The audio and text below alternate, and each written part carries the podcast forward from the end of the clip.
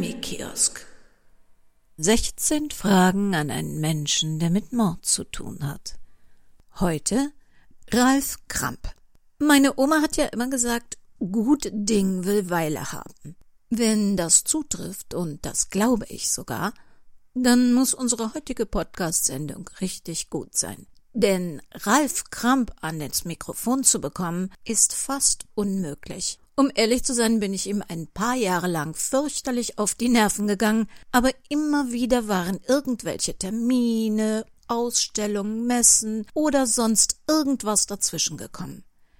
Und eines Tages, im Juli 2019, als ich schon nicht mehr dran geglaubt habe, ja, da war es dann soweit. Ralf Kramp beantwortet unsere 16 Fragen, die normalerweise Konzernchefs in den USA bei Bewerbungsgesprächen den zukünftigen Mitarbeitern stellen. Für alle, die vielleicht nicht genau wissen, was er alles macht, er ist Autor, er ist Sprecher, er ist Verleger und er führt das Kriminalhaus in Hillesheim, wo er unter anderem auch Veranstaltungen mitorganisiert. Und, und, und.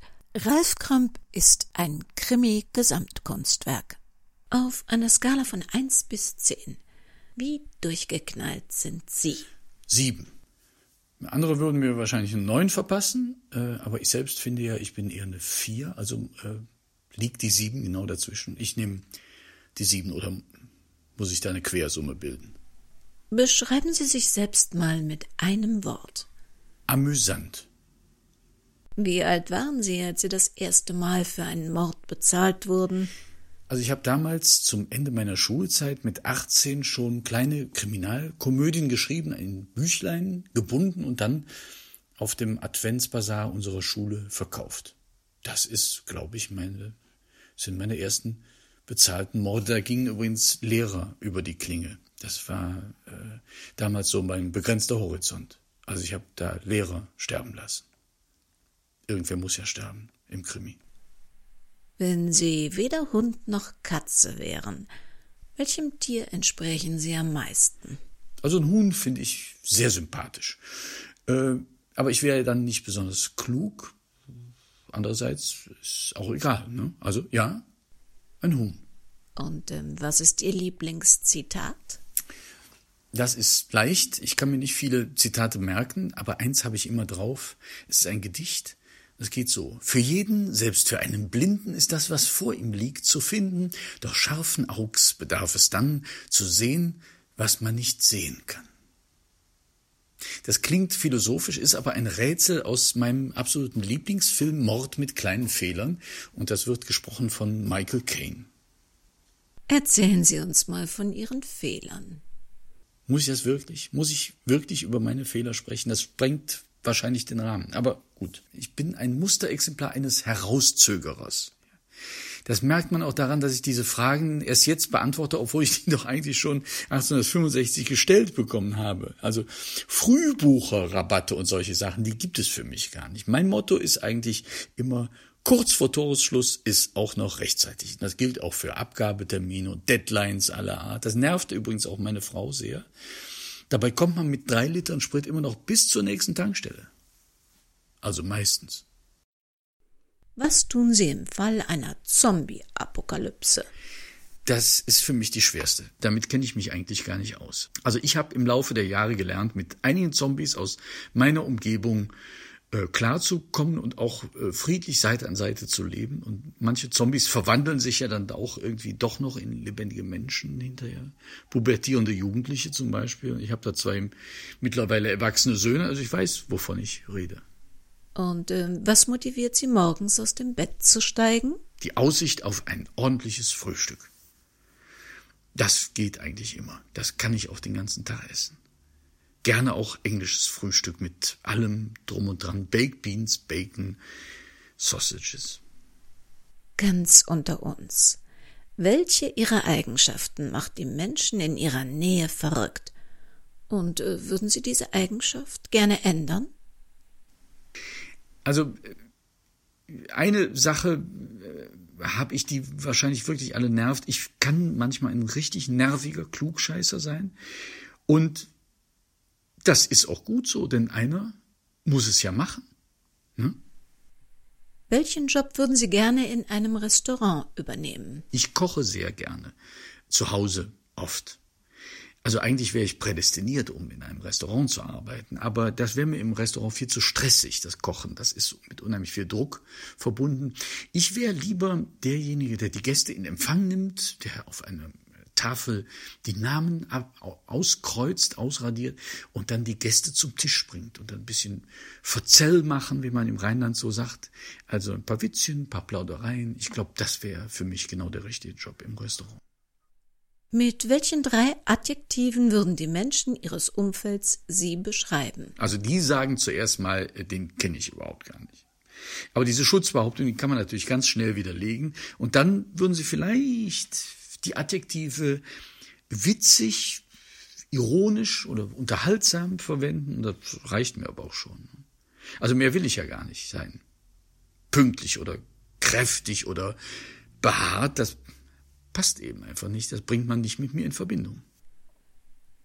Wann haben Sie sich das letzte Mal verkleidet? Und als was? Ja, bei unseren Blutspur-Krimi-Events, äh, das sind äh, interaktive Krimi-Wochenenden, schlüpfe ich immer wieder in die Rolle eines vertrottelten Antiquitätenhändlers, der mit Antiquitäten aus Schottland handelt. Zuletzt habe ich das vor zwei Monaten gemacht und ähm, ja, und der Mann trägt Tweet. Das, da ist alles aus Tweet, bis auf die Unterwäsche.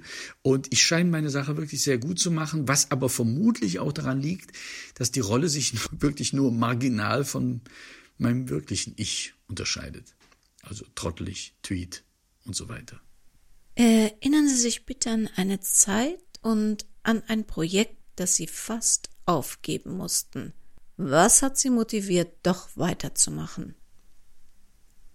Die wunderbare Agentur Blutspur, die ich vor 22 Jahren mit meinem Freund zusammen gegründet habe, die war damals die erste Krimi-Wochenendagentur in ganz Deutschland. Das war, bevor diese ganzen Krimi-Dinners wie Pilze aus dem Boden geschossen sind.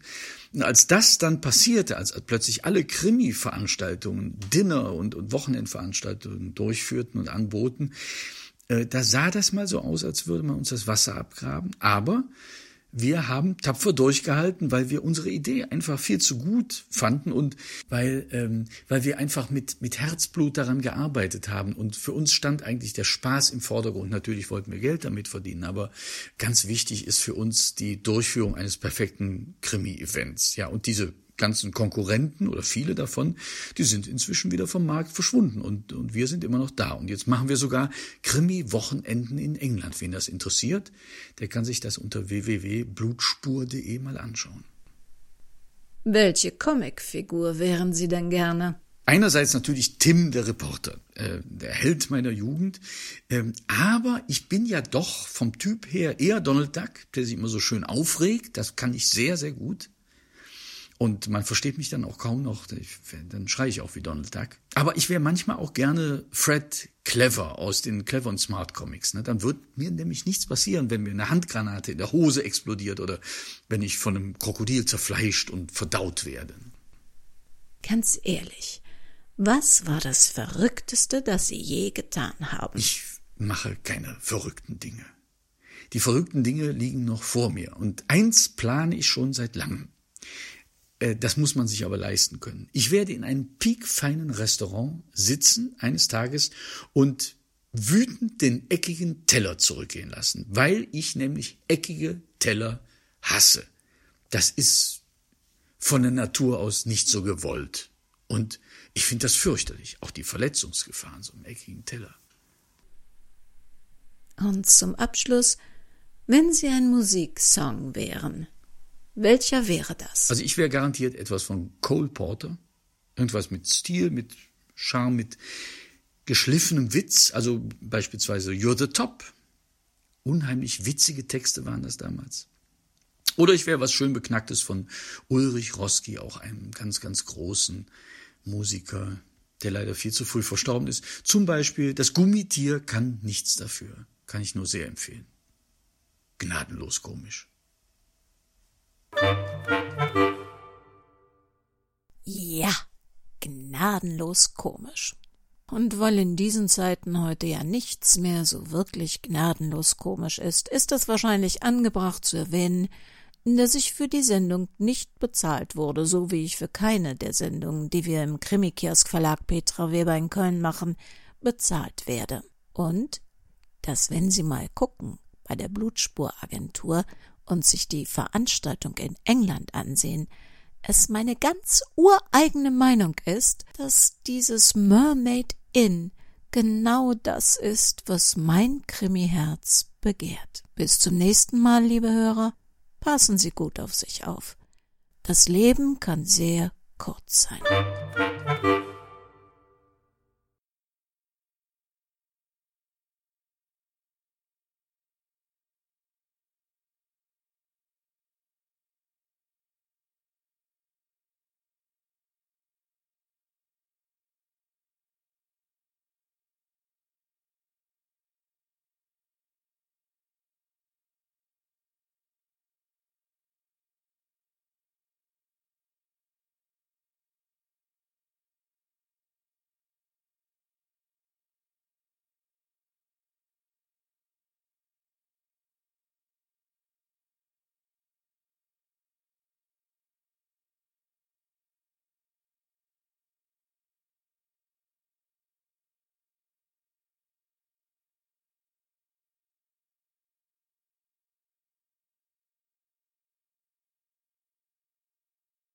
Música